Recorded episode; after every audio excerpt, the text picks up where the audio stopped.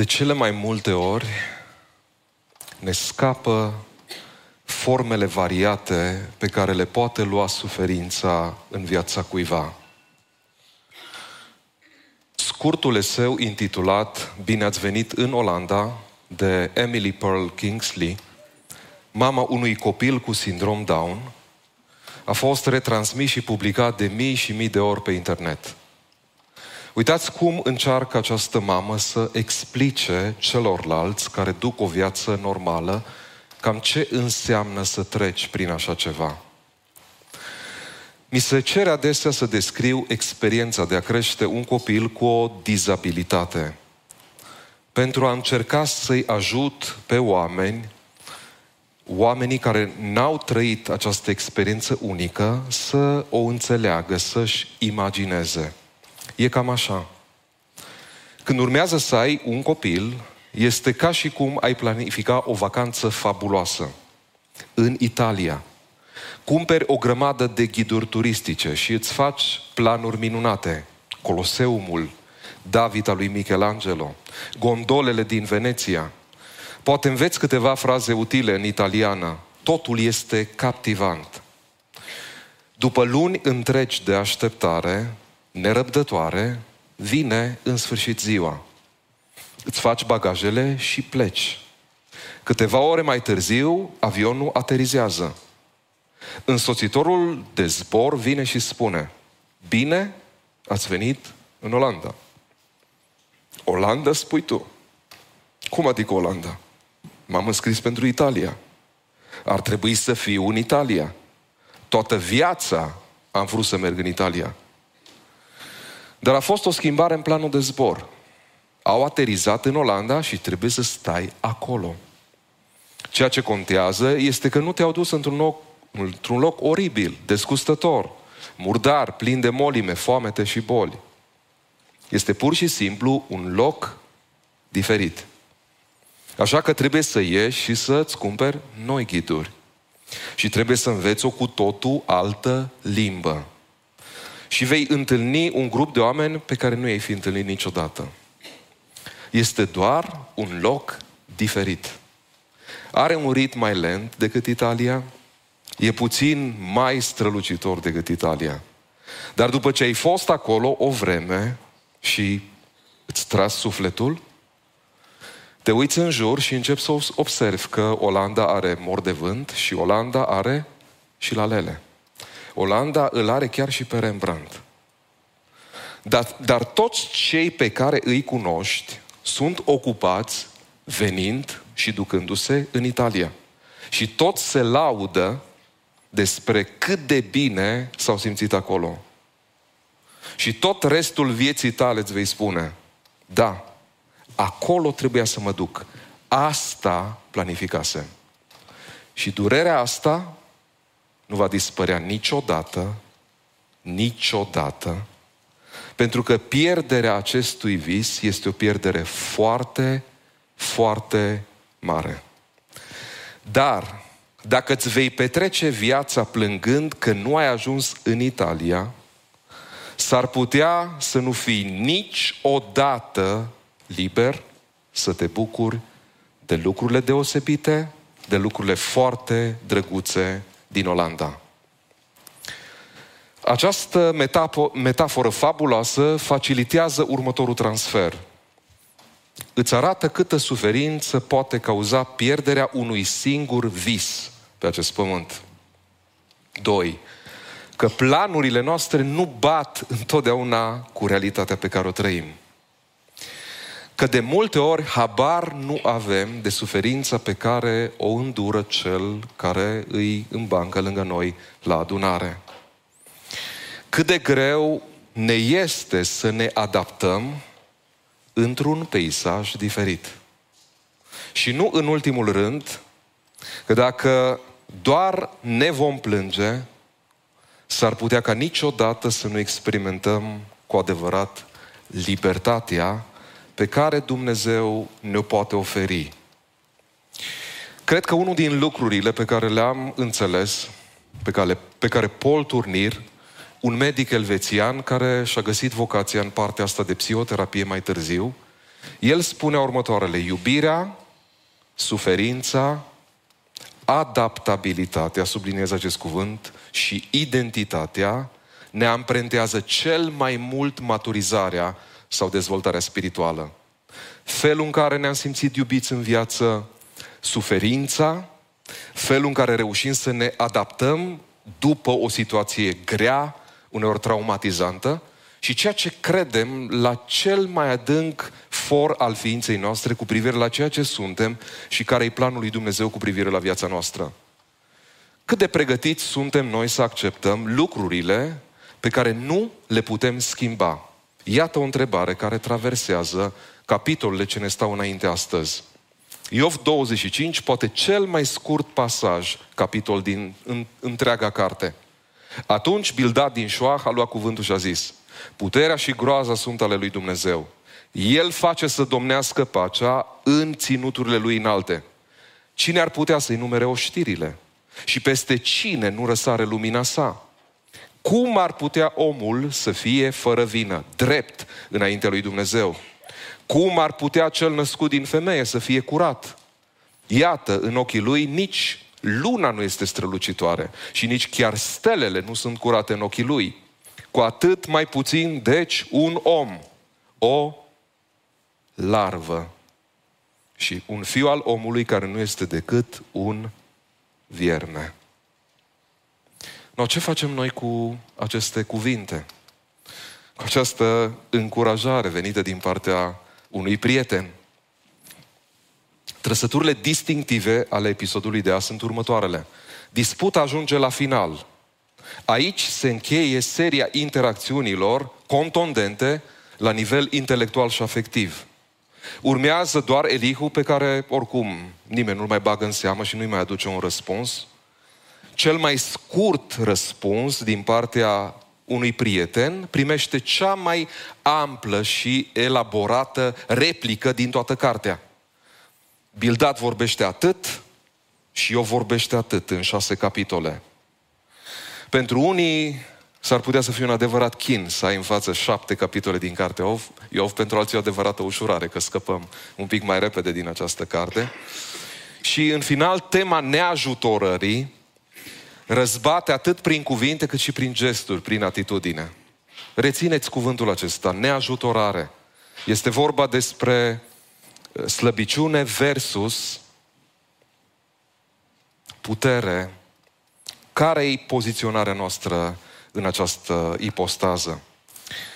În runda a treia, pur și simplu, oamenii se resemnează și îi vedem într-o situație în care renunță să mai aibă așteptări unii de la ceilalți. Se roste judecăți, acuzele încep să curgă, condamnarea e fățișă, se împart anateme în 27 cu 7, fie ca soarta uh, dușmanului meu să fie ca soarta celui rău. Uh, cum aș traduce cuvintele astea pe înțelesul tuturor, Iov le spune la final, numai așa să vă facă Dumnezeu cum v-ați purtat voi cu mine în toată perioada asta. Nu mai e loc de concesii, retractări sau compromis. Ceea ce spun și gândesc iese cu adevărat la iveală. De asta lucrurile rămân în suspans, într-un impas în care doar Dumnezeu la final le va rezolva, va duce lucrurile spre un deznodământ. Fiind vorba de șapte capitole, cred că ar trebui să ne facem o idee cu privire la încadrarea acestui dialog. Iată despre ce este vorba astăzi. În capitolul 25, cine se crede fără vină în fața unui Dumnezeu înfricoșător? Implicația acidă doar un nebun, vrea să-i spună Bildat. În 26, Iov zice, mă înfricoșează splendoarea acestei lumi în situația disperată, chinuitoare prin care trec. În 27 îl vedem pe Iov care își apără nevinovăția și integritatea. În capitolul 28, un capitol ciudat despre cărarea istovitoare și enigmatica înțelepciunii. Ce caută un astfel de capitol în punctul acesta? În 29 intrăm în liturgia jelirii. Îl vedem pe Iov care se uită la viața lui cum era altădată. Și ne putem întreba anticipativ, oare te ajută așa ceva? Să te tot frămânți, să te tot gândești la lucrurile, traumele pe care le-ai pierdut? Pentru că în capitolul 30 să privească acum, la toată viața lui despuiată, dezrădăcinată, chinuită, de ajuns de bagiocura sclavilor, a copiilor, nu mai are nicio consistență viața lui și se întreabă ce rost poate să aibă o astfel de viață. Pentru ca în 31 să-l vedem apărându-și punctual nevinovăția. Săptămâna trecută s-a, uh, s-a amintit că nu îi răspunde lui Elifaz la toate acuzațiile punctuale. Vedem că de data asta o face. Ia fiecare acuzație la rând și își apără nevinovăția înaintea lui Dumnezeu și înaintea prietenilor. Iov 25 la 27. Dumnezeu e tot puternic și înfricoșător. Ce zici Iov? Cum ar putea un om să fie drept, fără vină înaintea lui? Hai, explică-ne, te rog. Este nota ironică, abordarea pe care Bildad pare să o aibă. Sunt convins că atunci când citești pare destul de cald, dar răspunsul, conținut este foarte tăios la adresa lui Iov. ce de făcut, de făcut atunci când uh, toate argumentele s-au epuizat, când nu mai rămâne nimic de zis? Iată lucru pe care îl văd. Primul lucru care îmi sare în ochi. Cel mai groaznic lucru atunci când treci prin suferință este să te simți judecat sau condamnat. Ironia, duritatea, cinismul ating cote alarmante în această rundă de dispute. Scurtimea răspunsului lui Bildad și faptul că Țofar refuză să mai răspundă, să mai intre în horă, ne arată cât de apăsătoare și copleșitoare erau stările emoționale ale acestor oameni. Bildad îl vede pe Dumnezeu suveran peste toate forțele cosmice. Stăpânirea, puterea înfricoșătoare. El își instaurează pacea din înalt, prezentându-l pe Dumnezeu ca cel care știe să controleze forțele haotice și rebele din această lume, Bildad, de fapt, neagă, respinge toate evidențele nedreptății pe care Iov a încercat să le aducă în fața prietenilor săi. Ce este din această poveste este o imagine trunchiată, pervertită, a mesajului pe care noi îl întâlnim în Psalmul 8. Ce este omul ca să te gândești la el și fiul omului ca să-l bagi în seamă? L-ai făcut cu puțin mai pe jos decât Dumnezeu. Ce zice Bildad? Cu cât mai puțin, deci, un om, o larvă și un fiu al omului care nu este decât un vierme. Cu alte cuvinte, Bildad îi pune în față oglindă și îi spune, Iov, uită-te ce ai ajuns. Uită-te în ce hal ești. Cum ai putea tu să ne lămurești, să ne convingi pe noi într-o astfel de situație? Să știi că ești nevinovat și că nimeni nu te crede. Nimeni nu-ți acordă prezumția de nevinovăție. Ba mai mult te condamnă și inventează în dreptul tău rele pe care nu le-ai făcut niciodată. Așa cum demonstrează cartea de la început până la final, inclusiv apărarea pe care o face Dumnezeu. În experiența pastorală am întâlnit un caz la un moment dat, care era o femeie în vârstă, care în primii ani de pastorală venea la biserică, mai apoi, din cauza unor stări interioare oscilante, de anxietate, în care trăia momente de panică, se gândea că poate Dumnezeu a abandonat-o, că Dumnezeu nu acceptă, trăia niște stări imposibile și înțelegând că până la urmă e vorba de o anumită, uh, un anumit marcaj cu privire la anumite experiențe din trecut, la un anumit dezechilibru, m-am simțit atras să petrec timp cu ea. Ceea ce m-a șocat este că avea un frate de cor, care pe deasupra mai era și frate de credință, care venea în fiecare săptămână și o tortura, spunându-i că dacă ar avea credință în Dumnezeu, n-ar avea astfel de stări și de trăiri și de îndoieli. Ei, ce m-a șocat pe mine este că această femeie niciodată nu și-a renegat credința în Dumnezeu. Și pentru mine a rămas un exemplu cum prin astfel de situații, când ți bine, când simți uh, bucuria, încântarea, vibrația de la închinare, e ușor să-i aduci laudă lui Dumnezeu. Dar când un om care trece prin într-un alt anotimp, prin alte stări, rămâne lângă Dumnezeu, no, așa ceva nu vezi în fiecare zi și în uh, orice experiență pastorală. Și lucrul acesta a fost o învățătură de minte și o lecție teribilă cu privire la felul în care Dumnezeu se implică în viața noastră. Mai apoi învățăm că cel mai sănătos lucru este să rămâi onest cu tine însuți, cu Dumnezeu și cu cei din jur. Îmi place că Iov nu se dezminte, rămâne consecvent în toate frământările sale. Poate asta e cea mai frumoasă dovadă de onestitate, de integritate pe care o putem vedea. Cei de la YouTube au într-o piesă următoarele două versuri. You're dangerous because you're honest. Ești primejdios, periculos pentru că ești onest. Ești periculos pentru că nu știi ceea ce vrei. Onestitatea și faptul că în viață nu știi ce urmează să se întâmple, faptul că ești într-o căutare îți declanșează, îți activează acele mecanisme sănătoase care pot, te pot duce la liman, te pot apropia cu adevărat de Dumnezeu. Un aspect sfârșitor în suferință este tocmai această recunoașterea măreției lui Dumnezeu în creație și condiția mizerabilă, suferința insuportabilă pe care unii oameni o pot trăi. Și exact lucrul acesta ne izbește. Când te uiți la Iov, la ceea ce spune el, Dumnezeu e înfricoșător. Dar hai să-ți arat Bildad o altă fațetă. Eu sunt aici în mizerie, în plâng de milă, amaru, stric, uh, nedreptate, nimeni nu răspunde, nimeni nu mă crede, nimeni nu mă ascultă. Și cu toate astea, când mă uit la ceea ce a creat Dumnezeu, mă trece un fior la toată frumusețea, la tot binele pe care îl pot percepe. Uitați ce zice. El întinde miază noapte sau nordul asupra golului și atenție, și spânzură pământul pe nimic.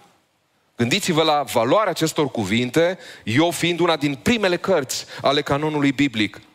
Leagă apele norii săi și norii nu se sparg sub greutatea lor. Acoperă fața tronului său de domnie și își întinde norul peste el. A tras o boltă pe fața apelor, ca hotar între lumină și întuneric. Stâlpii cerului se clatină și se înspăimântă la amenințarea lui. Prin puterea lui tulbură marea și prin priceperea lui sfarmă furia. Ce forță poetică din natură! Suflarea lui înseninează cerul, mâna lui străpunge șarpele fugar și acestea sunt doar marginile căilor sale. Nu știu dacă se zizați, dar Iov anticipează locul în care Dumnezeu îl va întâlni și va vorbi din natură, din creație, din mijlocul furtunii. Este un film care pe mine m-a impresionat, uh, a unui regizor, Terence Malick, Arborele vieții, The Tree of Life, care a luat niște premii importante. Și filmul acesta este inspirat din cartea Iov. Are drept citat cuvintele din Iov 38, 4 și 7. Unde erai tu când am întemeiat pământul? Atunci când stelele dimineții zbucneau în cântări de bucurie și când toți fiii lui Dumnezeu scoteau chiote de veselie. Este un film despre o dublă revelație. Revelația în natură și în suferință. În har și în iubire. Ceea ce șochează este acea pendulare în imagini între clădirile fabuloase de sticlă din civilizație și cum se plimbă mereu pe malul mării, plimbându-și picioarele prin apă, bucurându-se de natură, de bucuriile simple ale vieții. Dacă ceva te marchează în acest film, care e despre suferință, uh, nu știu dacă o să vă placă la toți despre multe clipe de tăcere care sondează agonia și dimensiunea interioară a suferinței când îți pierzi un copil într-un accident, Filmul acesta scoate în evidență o grămadă de imagini care, apropo, nu sunt trucate și falsificate, sunt imagini reale din natură și din cosmos. Exact asta spune Iov. Băi, Bildad, uită-te la ceea ce a făcut Dumnezeu, la splendoarea acestei lumi. Cum se împacă o astfel de realitate cu ceea ce trăiesc eu? Deși atitudinea lui Iov poate părea exagerată prin ceea ce ne spune în capitolul 27, ne arată că până la urmă tot ceea ce poate face să nu-și piardă mințile este să dea glas acestei frământări, să rămână onest și să demonstreze că încă se poate face ceva atunci când nu mai rămâne nicio opțiune la orizont. Cel mai bun lucru este să-ți amintești că încă poți face ceva. Iov și-a continuat discursul și a zis, viu este Dumnezeu care nu-mi dă dreptate. Viu este cel atotputernic care mi-a amărât sufletul, că atâta vreme cât voi avea suflet și suflarea lui Dumnezeu va fi în nările mele, buzele mele nu vor rosti vreo nedreptate și limba mea nu va spune nimic înșelător. Departe de mine gândul să vă dau dreptate. Poate ați sesizat de câte ori se repetă cuvântul acesta. Îmi voi apăra integritatea până îmi voi da suflarea. Îmi voi susține neclintit dreptatea. Inima nu mă mustră pentru nici una din zilele mele. Ce demnitate găsim la acest bărbat. Cred că unul dintre cele mai impresionante exemple pe care le-am întâlnit este cea pe care a trăit-o Fali Nuon, cândva candidată a premiului, premiului Nobel pentru pace. La începutul anilor 70, Fali Nuon lucra la Ministerul de Finanțe și Comerț ca dactilografă și stenografă. În 1975, când s-a instaurat dictatura lui Pol Pot și Acmerilor Roșii, ea a fost ridicată de acasă împreună cu soțul și cu copiii ei. Soțul a fost luat, mutat în altă parte, ce înseamnă ca soție să nu știi dacă soțul tău trăiește, a fost executat, dacă mai e încă în viață.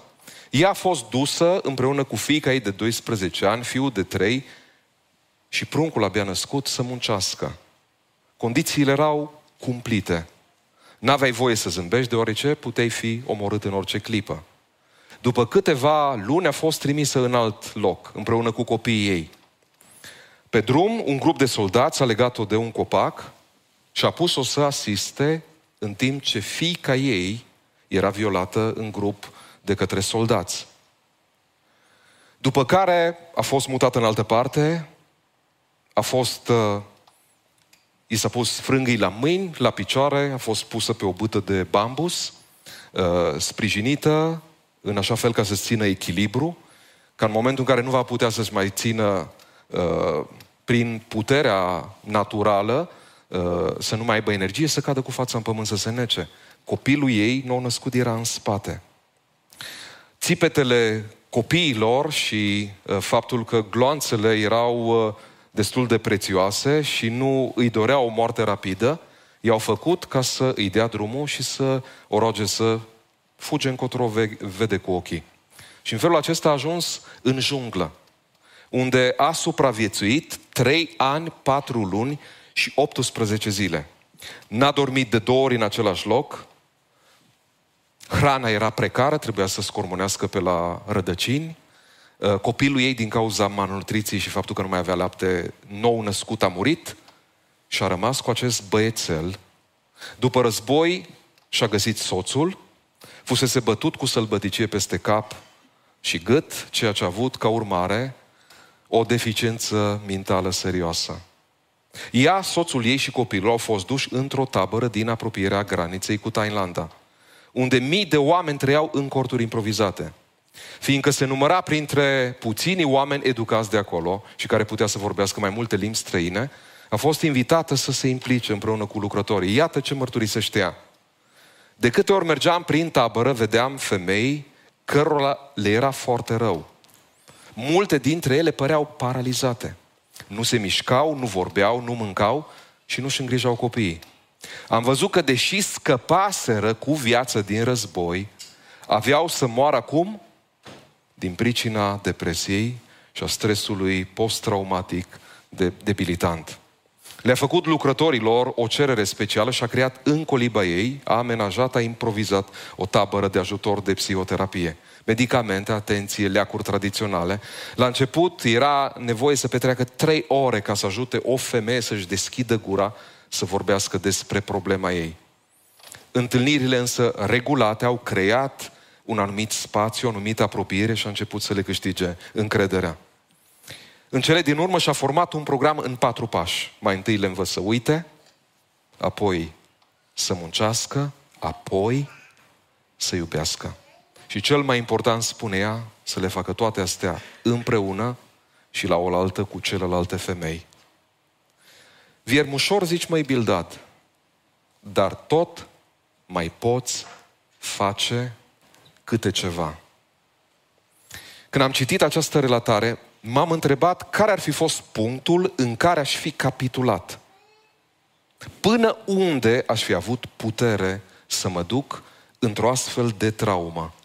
Asta ca să vedeți uneori resursele nebănuite pe care Dumnezeu ni le pune la îndemână, în suflet, în această viață. Dacă ai reușit să citești uh, capitolul acestea, probabil ai sesizat în capitolul 27 de la 13 la 23 o anumită confuzie. Iov vorbește despre soarta celor răi și te întreb ce se întâmplă aici. Sunt cel puțin trei variante pe care le putem lua în calcul. Pe de o parte, un răspuns real din partea lui Iov, ceea ce înseamnă că el cedează, își reconsideră punctul de vedere. Cam greu de acceptat lucrul acesta, pentru că toată cartea, el e cât se poate de hotărât în a evidenția nedreptățile din această lume. O a doua ipoteză e că Iov livrează un mesaj, un mesaj ironic, cam ce ar urma să spună prietenii lui. Nimeni nu vrea să intervină și atunci Iov le zice bla bla, uite ce mi-ați povestit voi cam în toate discursurile rundele astea și cam asta mi-ați spune voi în situația de față. Sau asistăm la o întrerupere, deși autorul nu mai menționează, din partea lui Bildat sau Țofar, care, nemai rezistând, intră în discuție și repetă același mesaj cu care ne-am obișnuit. Și în felul acesta intrăm în Iov capitolul 28, care ne surprinde, ne ia pe nepregătite. Nu știi cine, de ce inserează acest capitol despre înțelepciune tocmai în punctul acesta. Neputința, impasul, dezamăgirea, jignirile și disperarea ne aruncă în acest capitol, în acest imn cu privire la înțelepciune. Cu siguranță argintul are o mină din care este scos și aurul are un loc de unde este curățit. Fierul este luat din pământ și arama este scoasă din minereu. Omul pune capăt întunericului și caută până în locurile cele mai adânci după piatra întunericului și a umbrei morții. El sapă un puț departe de locuința oamenilor, în locuri necălcate de piciorul omului. El stă târnat și se clatină departe de oameni, pământul din care iese hrana este răscolit pe din lăuntru ca de foc. Pietrele lui sunt locul safirului și în el se află pulberea de aur. Nici o pasăre de pradă nu știe acea cărare ascunsă, nici ochiul șoimului n-a văzut-o, nici fiarele cele mândre n-au călcat pe acolo. Leul n-a trecut niciodată pe acolo. Omul își pune mâna pe stânca de cremene și răstoarnă munții din rădăcină. El sapă șanțuri în stâncă și ochii lui îi văd toate bogățiile. El stăvilește izvoarele râurilor și aduce la lumină lucrurile ascunse. De unde, dar unde poate fi găsită înțelepciunea? Unde locuiește priceperea? Expresia de unde apare de vreo șapte ori în textul acesta îți crește tensiunea și așteptarea cu privire la locul înțelepciunii. De vreo 19 ori apare negația. Nu nici, nici acolo, nici acolo. Și există un singur calificativ în tot acest discurs. Înțelepciunea prețuiește mai mult decât mărgăritarele. Primul lucru pe care îl învățăm este că cele mai chinuitoare întrebări existențiale ies la iveală atunci când trecem prin suferință. Uităm de multe ori că acest discurs nu este unul detașat de la catedră, în care vrei să sfătuiești copiii sau tinerii la întâlnirea de seară, ci este un discurs în miezul tragediei și a suferințelor. Și adevăratele întrebări, așa ies la iveală. Un lucru care ne surprinde, Iov începe cu această tra- traiectorie. De unde avem înțelepciune? Unde putem găsi înțelepciunea? Abandonează această traiectorie și vorbește despre toată zdroaba noastră de dimineața până seara. Cum ne zdrobim, cum ne chinuim, cum oamenii ajung să scoată minereu din cele mai ascunse locuri ale pământului cum răstoarnă stânca din cremene ca să ducă autostrada, să mute, să traseze o anumită direcție. Implicația logică e câți dintre noi suntem gata să facem același lucru pentru a ajunge la întrebările care contează în viață.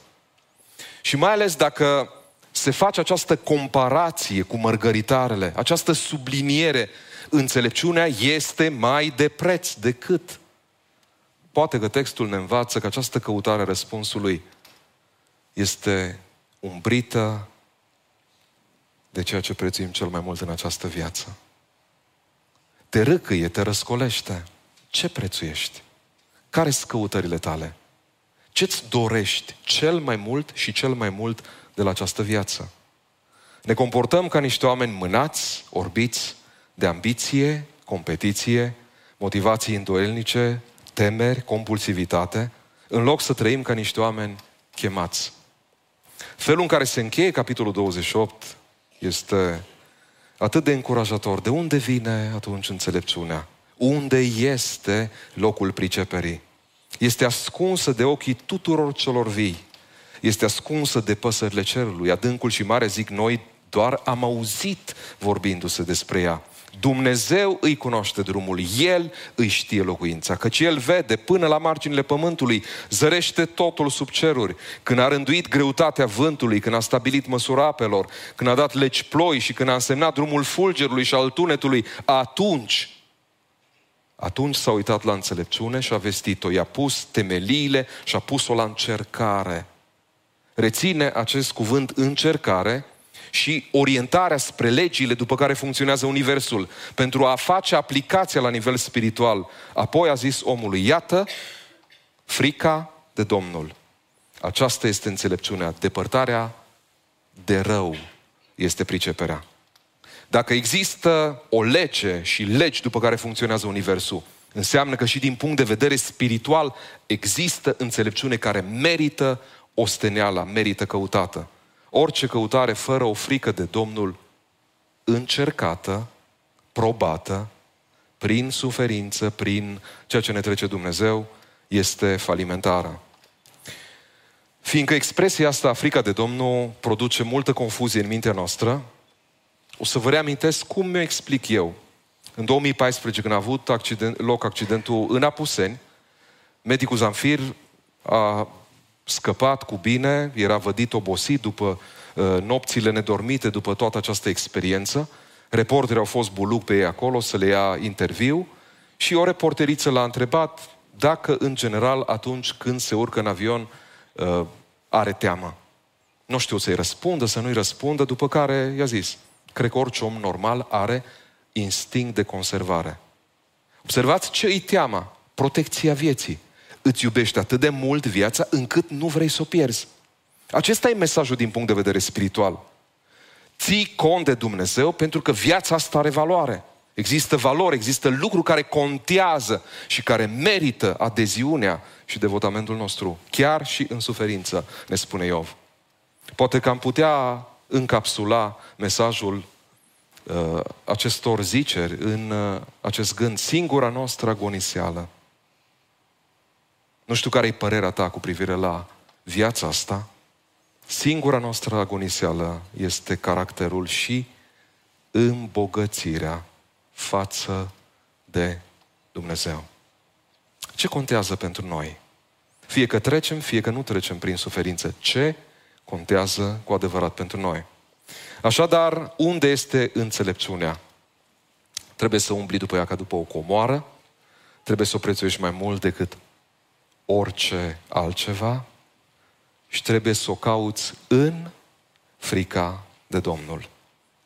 Iov 29 la 31. Iov a luat din nou cuvântul și a zis, o, cum nu pot să fiu ca în lunile trecute?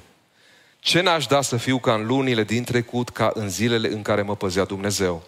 Poate indirect găsim o referință cu privire la Iov că situația lui n-a durat ani de zile, ci e vorba de luni de zile în această agonie și în această traumă pe care o trăiește. Nota dominantă a acestei ultime cuvântări este această pendulare între trecut și prezent. Fericirea de altă dată, tragedia prezentă.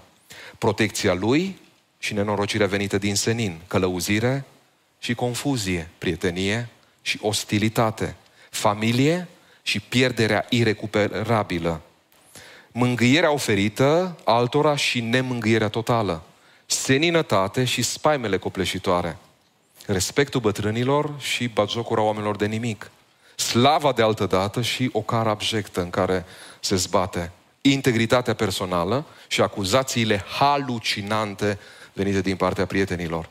Ce rol joacă acest monolog din urmă? Să-i fie de vreun folos toată această nostalgie după vremurile de altă dată? Oare te ajută când treci prin necas, prin suferință, să începi și să te întorci mereu și mereu la acele lucruri pe care le aveai altă dată?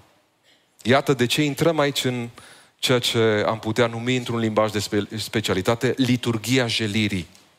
Faptul că lucrurile astea au un caracter spiritual și vindecător pentru sufletele noastre. Primul lucru, ne învață să învățăm să plângem ceea ce am pierdut. Tendința naturală a cuiva care n-a trecut prin tragedie, când îl vede pe altul, zici, ce te tot plânge atâta? Hai, ridică-te, hai, mai departe, treci peste asta. Hai, că nu-i chiar așa de greu. Păi de unde știi dacă n-ai trecut pe acolo? Până la urmă, această întoarcere mentală, afectivă, la acele experiențe, lucrurile pe care le-ai prețuit altădată, te învață ușor să înțelegi că nu te mai întâlnești cu ele. Să faci trecerea, pasul, acel catarsis, acea curățire pentru a putea să le accepti într-o bună zi. Un prieten care și-a pierdut soția, care a fost bolnavă de cancer, îmi mărturisea că atunci când a trecut prin această experiență, a crezut că nu o să mai poată zâmbi sau râde niciodată în viață. Exact după doi ani, așa, by the book, ca la carte, era cu nepoții la sport și când l-a văzut pe unul dintre ei împleticindu-se, ă, dintr-o dată a izbucnit în râs și a tresărit că pentru prima dată după doi ani de zile a putut să zâmbească și a realizat că se întâmplă o vindecare în sufletul lui. Oare noi știm ce înseamnă să ai răbdare cu ceilalți când trec prin suferință. Iată, asta e liturgia jelirii, să înveți să plângi ceea ce ai pierdut. În al doilea rând, să acceptăm lucrurile pe care nu le mai putem schimba în viață. Iov 30 cu 15. Spaimele mă copleșesc, demnitatea mi-e smulsă ca de vânt, bunăstarea sau siguranța mi-a se risipește ca un nor. E suficient să stai în fața unui astfel de verset și să rămâi blocat. Să te uiți la viață, la ceea ce se întâmplă și să realizezi cât de greu poate să fie să accepti, să depășești, să treci mai departe anumite lucruri. Însă textul vorbește despre o anumită capacitate care poate fi cultivată. Dacă rămâi înțepenit în trecut și nu-ți dezvolți acea capacitate, adaptabilitate, niciodată nu vei crește, nu te vei putea maturiza prin suferință. Trei, să realizăm cât de iluzorii pot fi așteptările pe care le fabricăm. Cred că ăsta e cel mai greu lucru pentru noi care trăim în civilizație, în bunăstare. Să avem impresia că ce se întâmplă în Israel nu are nicio legătură cu noi, deși războiul din Ucraina ne reamintește că suntem atât de fragili și pericolul există pentru fiecare dintre noi. Uitați ce spune. Îmi ziceam, voi muri în cuibul meu și zilele mele vor fi multe ca nisipul. Rădăcina mea va ajunge în apă și roa va înopta pe ramurile mele. Gloria mea va fi mereu proaspătă. Slava mea va înverzi neîncetat și arcul îmi va întineri în mână. Cât de iluzoriu sună planurile pe care ni le facem. În 30 cu 26, același gând, mă așteptam la fericire și când colo, nenorocirea a venit peste mine. Trăgeam nădejde de la lumină și în când colo a venit întunericul. Și al patrulea lucru pe care îl aduce liturgia jelirii este să cântărim foarte bine ceea ce contează cu adevărat. Iov 31, de la 1 la 4. Făcusem un legământ cu ochii mei să nu ațintesc privirile asupra unei fecioare. Dar ce soartă mi-a păstrat Dumnezeu din cer? Ce moștenire mi-a trimis cel puternic? Oare nenorocirea nu este pentru cel nedrept și dezastrul pentru cei ce săvârșesc nelegiuirea? Oare nu vede El căile mele și nu numără El toți pașii? După care urmează o listă care staie răsuflarea cu privire la toate lucrurile prin care se apără, toate acuzațiile pe care le-a dus Elifaz, le ia una după cealaltă și îi răspunde. Să simți cu cei nenorociți, să le iei apărarea. Îmbrăcam dreptatea ca pe o haină. Judecata dreaptă mi era robă și turban. Zdrobeam colții celui nedrept și smulgeam prada din dinții lui. Cum?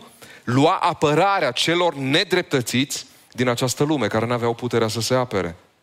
Și apoi continuă în uh, capitolul 31. Dacă am umblat cu minciuna, dacă mi-a fost inima amăgită de vreo femeie, de a-și fi nesocotit dreptul la angajaților mei, dacă n-am dat săracilor ce-mi cereau, dacă m-am îngânfat de mărimea averilor mele, dacă mi-am lăsat inima amăgită de idoli, dacă m-am bucurat de nenorocirea vrăjmașului, dacă nu mi-aș fi deschis ușa să intre călătorul, dacă mi-am ascuns fără de legea ca oamenii pentru că mă temeam, dacă mi-am mâncat roada fără să o fi plătit, cu alte cuvinte, dacă am trăit degeaba și în dreptul fiecăruia se leagă cu blestem ca Dumnezeu să-i facă și să îi împlinească dacă n-a trăit ceea ce spune în cuvintele acestea. Efectiv te înfioară când citești ca om și zici de unde atâta demnitate. Dar cred că cel mai mult mă impresionează textul de la final de la 35 la 37. O, de a-și găsi pe cineva să mă asculte. Iată apărarea mea, semnată de mine, să-mi răspundă cel puternic. Cine îmi va da plângerea iscălită de potrivnicul meu, ca să-i port scrisoarea pe umăr, să o leg pe frunte, ca pe o coroană, să-i dau socoteală de toți pașii mei și să mă apropii de el ca un domn. Parcă nu-ți vine să crezi că un om care a trecut prin suferință mai are atâta demnitate să stea înaintea lui Dumnezeu și în fața prietenilor. Iată de unde vine această demnitate. Cred că una din maximele care de vreo două luni de zile mi se tot învârte în cap sunt cuvintele următoare. Pentru orice valoare legată de viață este nevoie de o acțiune ca să o realizezi, să o susții sau să te bucuri de ea. Ceea, de, ceea ce determină nivelul de stimă de sine este ceea ce face individul în contextul cunoștințelor și valorilor sale. O temă foarte actuală, stima de sine. Observați ceea ce ne dă până la urmă demnitate, valoare în mijlocul încercării, suferințelor și problemelor cu care ne confruntăm. Poate că până la urmă înțelepciunea face diferența dintre slăbiciune și dintre puterea pe care o avem. Și pentru că a fost un text foarte dens, pentru fiecare capitol am găsit un cuvânt care cred că adună mesajul din această dimineață. Înțelepciunea presupune conștientizare, onestitate, integritate, frică de Domnul, jelire, acceptare și demnitate. Întrebarea cu care vreau să închei este aceasta. Pentru mine, ce contează pe lumea asta? A fi sau a avea? Haideți să plecăm inimile noastre. Putere versus slăbiciune, tărie sau neajutorare. Chiar dacă neajutorare este un sentiment atât de convingător în episodul de azi, vedem totuși că de fiecare dată încă mai poți face ceva. Deși nu pare să fie ceva semnificativ, până la urmă se dovedește a fi hotărător pentru tine și pentru cei din jurul tău. Înțelepciunea, spune Solomon, prețuiește cât o moștenire și chiar mai mult pentru cei care văd soarele, căci o crotire dă și înțelepciunea, o crotire dă și argintul. Dar un folos mai mare al științei este că înțelepciunea ține în viață pe cei ce o au. Ce este înțelepciunea până la urmă? Ce ne conferă demnitate? Ceea ce face individul în contextul cunoștințelor și valorilor sale. Neputința ne poate face cel mai mare serviciu. Să ne convingă să-L primim în inimă pe Cel care este Regele Suprem.